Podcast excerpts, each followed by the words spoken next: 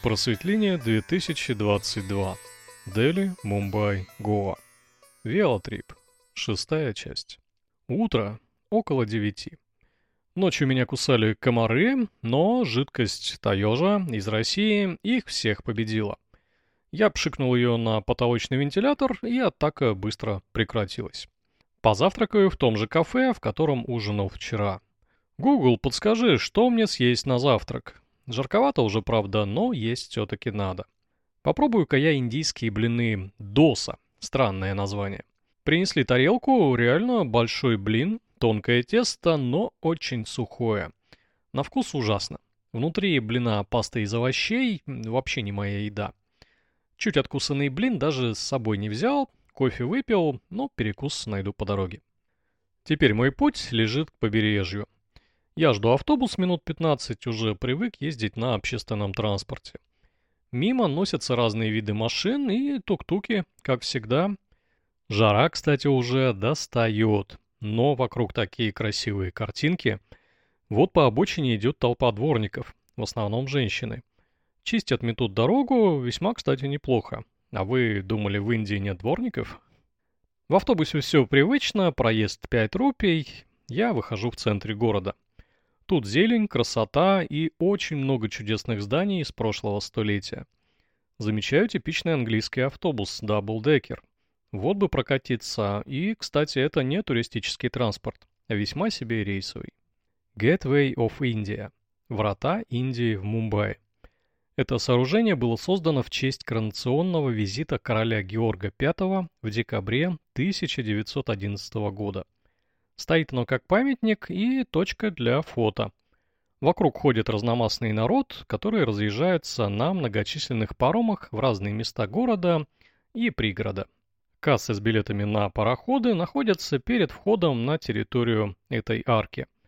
Меня здесь ловят разные товарищи, а не хочет ли сэр устроить уникальный тур по заливу?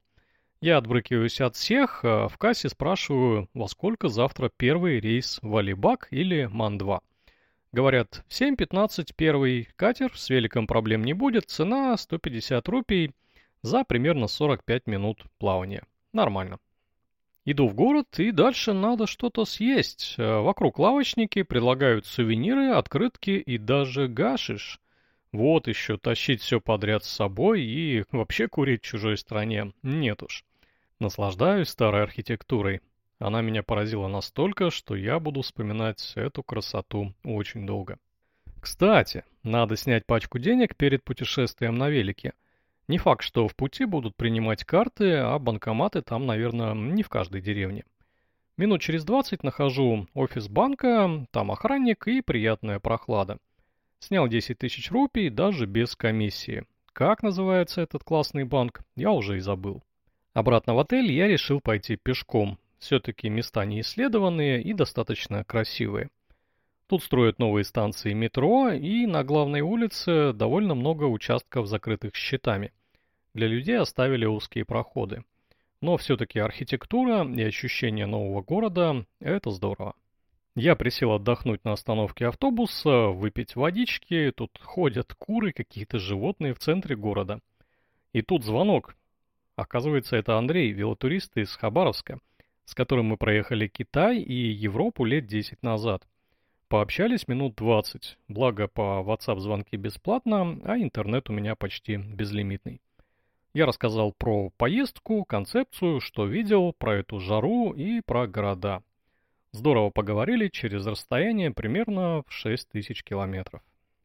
Есть уже хочется очень сильно, но я не вижу по пути ни одного ресторана, кафе или продуктовой лавки. В центре города также гуляют куры, валяется очередная корова. Вот интересная картинка, мужики рисуют картинки на заборе школы. О, Burger King. Зайду, может, съем чего. Но нет, что-то перехотел, видимо, хватило мне в Дели, Burger King а. Минут через 30 оказался в своем районе, но все-таки надо найти магазин, взять дорогу какого-то легкого перекуса, может быть, воды – и неплохо бы купить ключ для педалей, у меня же его отобрали в аэропорту. Спортмагазинов здесь несколько, есть даже Декатлон, но ехать туда, вау, через весь город точно не выберусь. В спортмагазинах маленьких довольно грустно, индийские спорттовары ужасного качества и в основном это одежда. Ключ я тоже нашел, но с таким качеством я лучше потерплю и, в общем, опять закажу все на Алиэкспрессе. Вот уже знакомые приотельные улочки, пахнет едой, ммм, курица и рис, лучшие друзья туриста. Покупаю где-то сладка алюминиевую тарелку с ужином всего за 25 рупий. Ха! Ем все это в номере, очень даже вкусно и питательно. Тут же заказываю чайник с горячей водой, и у меня есть чай из России, так что жизнь налаживается. Но надо найти продукты. Поиск в Гугле выдает кучу мини-маркетов, но это магазины духов или рестораны. Вот блин.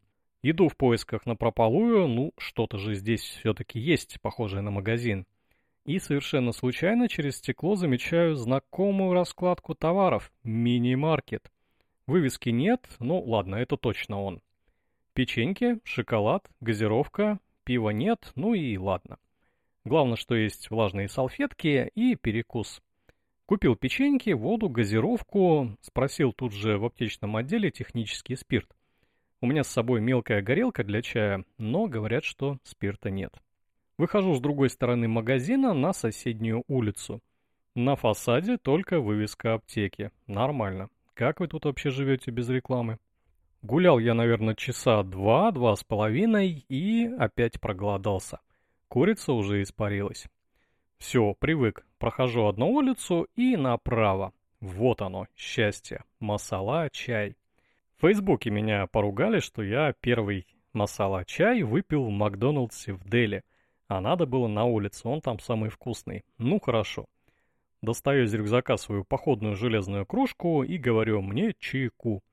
Продавцы не удивляются, ржут, типа, что полную пол-литра налить. Я говорю, нет, половины хватит. 30 рупий, примерно 200 миллилитров, нормально. Горячо и вкусно. Но есть хочется по-прежнему, и в соседнем кафе через стенку вижу шаверму. А почему бы и нет? Курица на вертеле обмазана чем-то красно-острым. Мне вот эту штуку. Да без проблем. Сто рупий. Хорошая такая шавуха, толстая лепеха, овощи, большие куски мяса и отличный соус. Запил это чаем и все. Спать и завтра вставать в 6 утра. Ох, ну и график. Буду теперь его придерживаться всю неделю. Но перед тем, как ложиться спать, нужно собрать велосипед, на котором я поеду завтра и буду кататься еще неделю. Хватит ему кататься на самолетах и на мне. Интересно, как он пережил два перелета и камеру хранения? Ну, вроде все нормально, даже гидролиния, которую я помял в Турции, прекрасно себя чувствует. Минут за сорок привожу своего коня в боевой вид. Высовываю нос в коридор отеля, мне бы кипяточку, чайника же нет в номере. И опять завариваю черный чай в пакетиках из России. Даю 10 рупий на чай. За полчаса пакую вещи, велик стоит в сборе и рвется на дорогу. Все, спать. Но перед этим надо попшикать на вентилятор жидкостью от комаров.